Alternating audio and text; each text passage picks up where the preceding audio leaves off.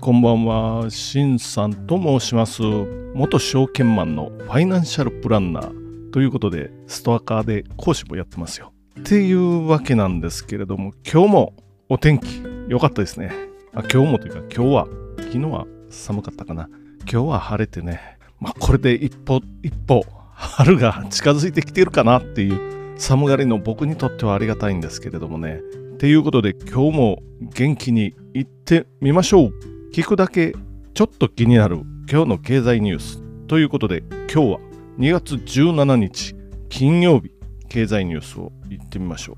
まず一発目読売新聞からすき家メニューの3割を10から40円値上げ牛丼大盛りは580円にっていうこのニュースですよね。まあ値上げの季節というか、まあ、去年ぐらいからねどんどん値段が上がっていってますよ。牛丼チェーンのすき家は17日約3割のメニューを22日午前9時から10から40円値上げすると発表した原材料費や光熱費などの上昇が原因というちなみにちなみに牛丼大盛りは税込み550円から580円ネギ玉牛丼並盛りは550円から580円。あ、これも580円か。トッピングの卵は60円から70円に引き上げる。まあ、値上げは、まあ、2021年12月以来らしいですね。並盛りは据え置き400円ということで、あ、並盛り400円するのか、今ね。すき家のね、ですね、まあ、値上げの変遷ですよ。こんな感じになっております。まず、まあ、2001年4月280円2004年の半ばぐらいから350円っていうのがずっと続いてでリーマンショックの後にちょい下げて2009年280円まあこの頃のイメージがあるかな。その頃よく言ってたのかな。今あんまりねあのあ自分のお話なんですけどね。すき家行ってないのでまあこの間ああと単品あんまり頼まないですよね。あのサラダとなんかついたのを頼んで、まあ、500円で収まるようなイメージがあったんですけど、この間、久々に見たらちょっと上がってたんで、なんか、あ、そうなんだと、こう思って、で、あ、2014年4月、まあ、この記録にある中では何の記録みたいな、270円っていう最安値来てますよ。で、その年のうちにまあ291円に上がって、2015年4月からは350円、しばらく続いて、で、2021年から400円です。ところですよね。今回は、まあ、波盛りさっき言いました。400円据え置きということで、まあ、よく行く方にとっては、まあ、波盛りは助かったと。そういう感じですよね。これがまず、すき家の値上げのニュースでした。じゃあ次のニュースを見てみましょう。次は日経新聞から。日本株の売買手数料無料化。ネット証券で広がる温度差。SBI 全顧客に拡大、松井追随せずっていうこの、ネット証券無料にするところが出てきますよということで、ちょっと読んでみます。日本株の売買手数料の無料化をめぐり、インターネット証券で温度差が広がっている。若年層限定で無料化の口火を切った SBI 証券は9月末までに対象を全顧客に広げる。年200億円程度の減収要因になるが、顧客層の拡大を優先するっていう、まあ、この辺までにしときましょうよ。まあ、元証券マンの自分としてはね、まあ、昔はね、手数料高かったですよね。あ、今でもね、店舗で売買すると手数料高かったですけど、昔は、まあ、100万円の片道の、まあ、株の購入だけで1万円超えてましたよっていうところで、今はどうなのかな今、詳しいその、店頭の手数料率は知らないんですけれども、まあ、無料です。SBI の方が、まあもう全体的に無料。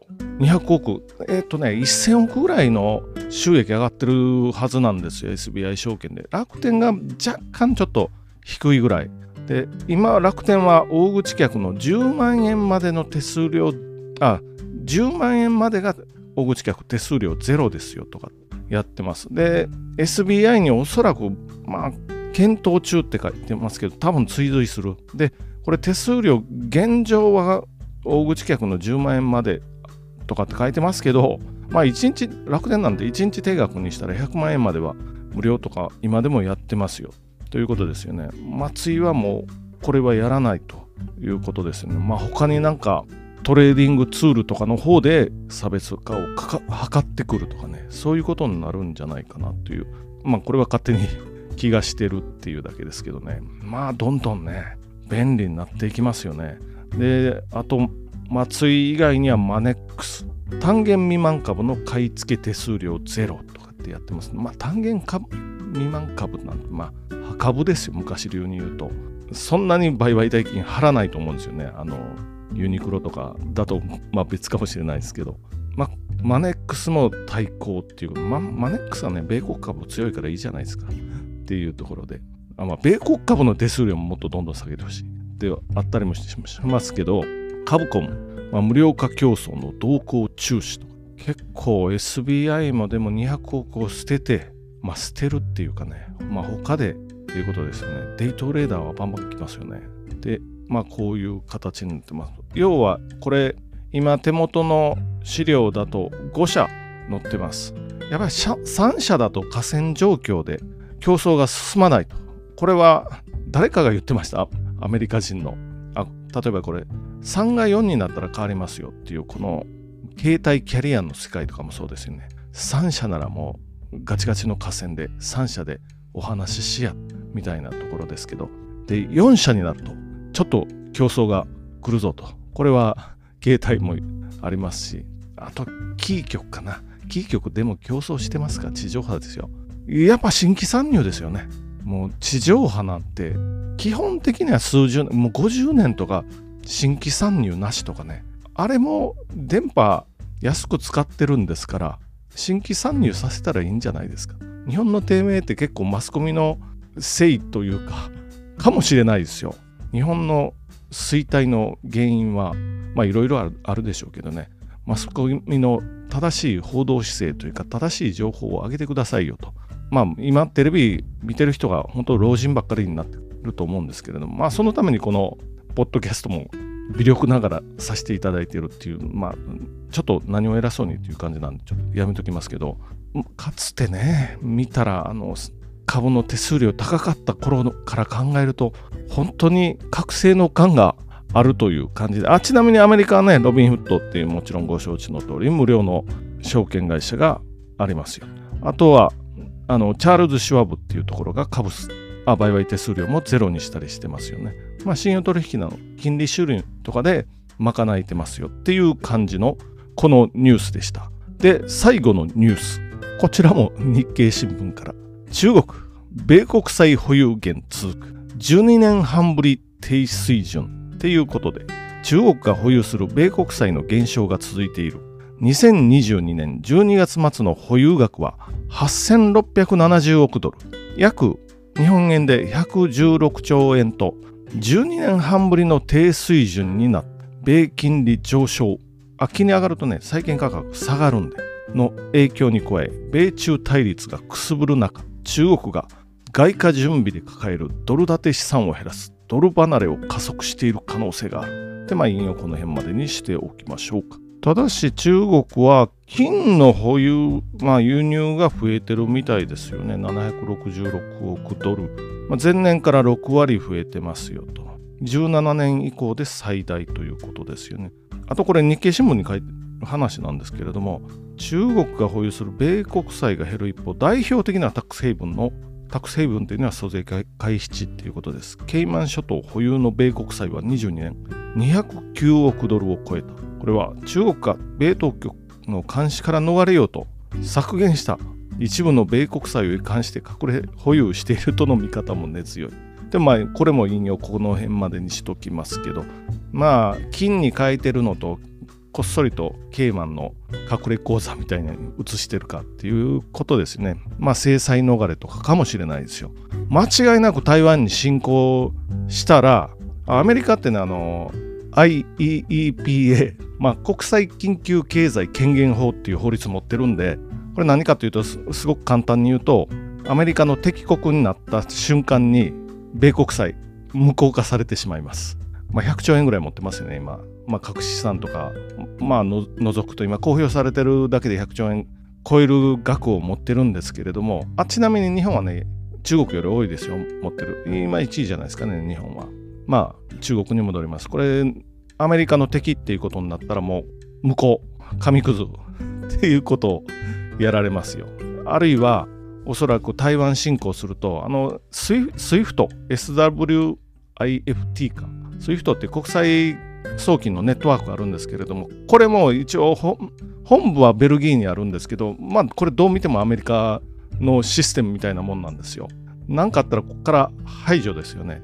排除されて国際送金ままならないんで、今必死にデジタル人民元やろうとしたりとか、いろいろロシアを誘って何かやろうとしてますよね。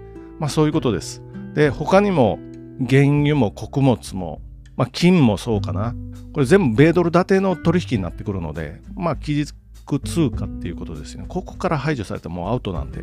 と、まあ怖いですよ、アメリカ。なので、アメリカに弓を引くと、もう向こう、日本も100兆円以上がパーにされますよ。もしね、中国の軍門にでも下ってアメリカにこう挑もうもんなら、伝統的にね、中国なんてあの手先を使うわけですよ。元ってあるでしょ。あの、現行の元ですよ。不備来犯の。手先は朝鮮が手先にされて、向かわされましたよね。なので、まあ、もしも日本がアメあ中国の軍門にでも下ろうものならまずは手先にされてで皆殺しにされてもいけという勢いでまあかつての歴史だとそうなそういうことがまあありましたよと。まあ日本は自由主義社会の国なので共産主義国家のことはまあどちらでもいいんですけどまあそういうねふと思い出しました。ということで今日のまとめ。まあ今日は一発目牛丼からですよね。牛丼、すき家の牛丼値上げしますよっていうのから証券会社のネット証券の手数料の競争になってそれから最後は中国の米国債保有からアメリカの国際緊急経済権限法 IEEPA から現行ぐらいまでのお話になってきました。なってきましたとなりました。ということで今日もじゃあどうもご清聴ありがとうございました。じゃあまた明日よろしくお願いします。はい、失礼します。